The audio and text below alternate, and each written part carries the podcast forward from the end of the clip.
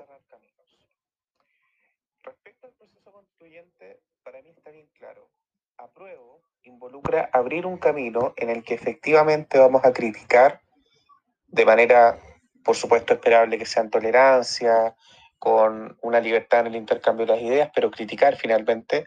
la actual constitución con el objetivo de tal vez crear una nueva. Puede ser que sea completamente nueva,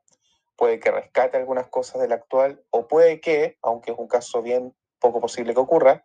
se mantenga la misma.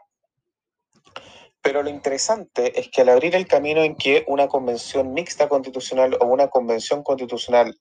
sea la encargada de ratificar esta nueva constitución y que también se haga un plebiscito de salida,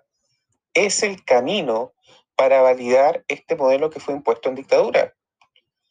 Aquí hubo un modelo de sociedad, un neoliberalismo, que claramente está puesta en la constitución del 80, en la que no solamente no se le preguntó a nadie, a ningún chileno si es que estaba de acuerdo con un modelo de esas características. Lo hicieron los Chicago Boys, lo hizo un grupo de personas, cuatro paredes, sino que además se hace en un contexto de violencia, violencia política, de violencia de Estado, en el que no tenías derecho a opinar, estaba completamente censurada la libertad de expresión hacia una propuesta de país distinta a la que se planteaba en esa constitución,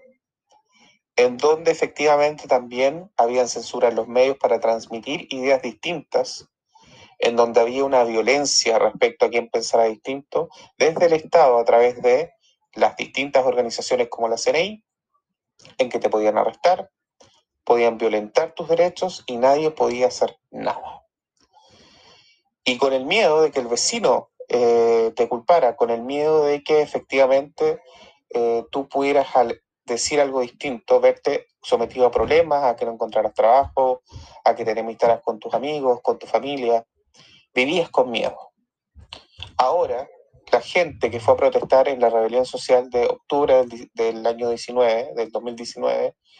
y por supuesto todavía con la crisis social que estamos enfrentando, que probablemente terminada la pandemia, vuelvan a darse eh, situaciones en que se muestre eh, el descontento o la alegría por la próxima elección. Estamos viendo una sociedad actualmente que ya no solamente no tiene miedo, sino que considera que la política ya no pertenece a los partidos políticos, sino que le pertenece a la gente. La gente está haciendo política, la gente le interesa opinar, la gente le interesa entender en el, país que está viviendo y finalmente a través de eso eh, poder hacer algo para cambiar las cosas si es que considera que no están bien. Presionar a quienes tienen el poder de representarnos para hacer lo que nosotros creemos es lo mejor para nuestro país. Como ya no se tiene ese miedo, es una oportunidad gigantesca en la que se pueda tomar una decisión como pueblo, como nación, qué es lo que queremos. Y la constitución es la base, es la ley fundamental para la organización de un Estado. Por ende, si no es la constitución, no sé cuál podría ser el próximo pacto social que llevara a que crezcamos. La opción del rechazo representa cerrar eso, cerrar esa discusión, mantener todo como está por ende mantener la constitución del 80, mantener a Pinochet, mantener una constitución basada en el miedo, en el horror de haber roto con la democracia y todos los valores democráticos que habíamos construido como nación en todo el siglo XX. Por ende, no solamente votaré a prueba,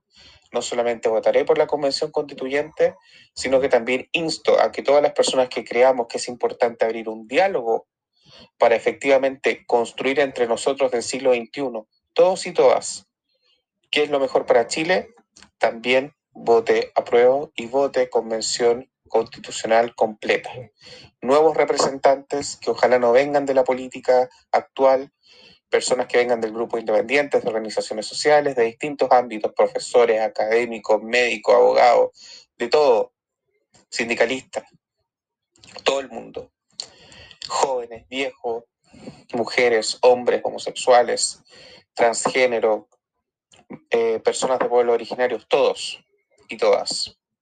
Ojalá podamos construir un nuevo pacto social entendiendo que ya nadie nos está diciendo qué tenemos que hacer, entendiendo que ya el miedo no está y que esta es una oportunidad histórica.